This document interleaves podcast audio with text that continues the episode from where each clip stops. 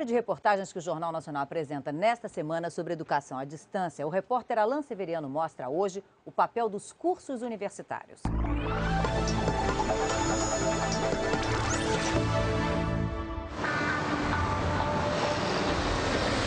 É em São Paulo que Ingrid mora.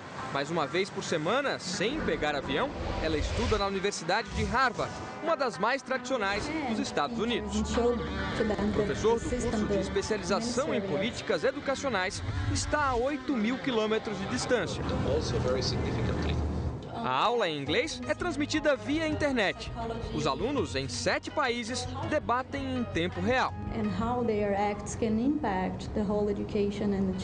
Eu posso continuar trabalhando e posso, em qualquer lugar do Brasil, estar conectada nos momentos da aula. O curso é muito mais acessível aqui do Brasil do que presencial lá, com custos de moradia, hospedagem. Sai mais barato. Muito mais barato. No ensino superior e na pós-graduação, a educação à distância no Brasil caminha a passos de gigante. A oferta de cursos superiores dentro do país cresceu 571% entre 2003 e 2006. Um outro levantamento de 2007 mostra que o número de alunos avançou 356% em três anos. Segundo o MEC, 73% estão em escolas particulares. Hoje, a educação presencial talvez ela não dê conta mais de algumas exigências de conhecimento que precisam ser passadas de forma rápida, com qualidade. Portanto, a educação à distância ela vem para ser uma aliada da educação presencial.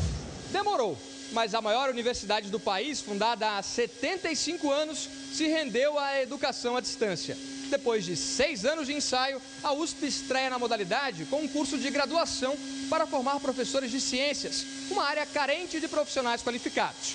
Em laboratórios como esse, que todos os sábados os alunos vão pôr em prática o que aprenderem pelo computador.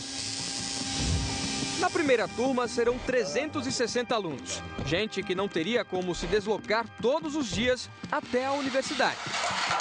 É uma universidade de peso, como a Universidade de São Paulo, dizer o seguinte: olha, ensino à distância é importante, nós temos que encará-lo. Encará-lo significa, primeiro, preparar um curso com responsabilidade e qualidade e, segundo, avaliar esse curso.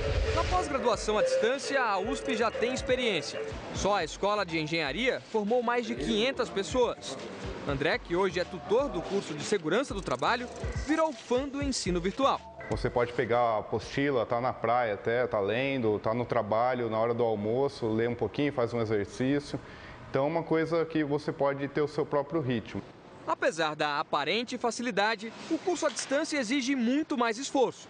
Longe dos olhos do professor, a tentação é grande. O filho chama, a mulher quer sair, não sei quem. É uma, precisa ter uma força de vontade e falar, não, terça, quarta e quinta, das 7 às 10 eu vou sentar e vou mexer nisso.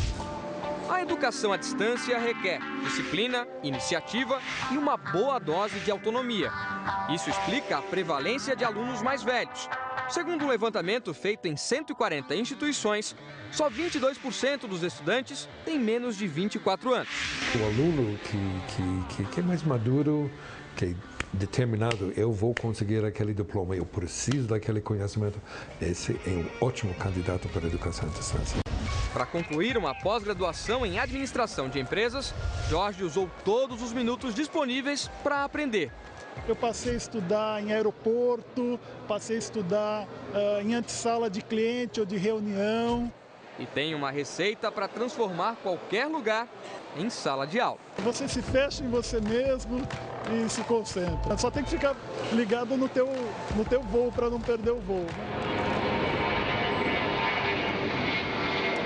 A nossa página na internet tem trechos inéditos de entrevistas desta reportagem. E amanhã, aqui no Jornal Nacional, nós vamos ver a questão da qualidade dos cursos e o preconceito contra o ensino à distância.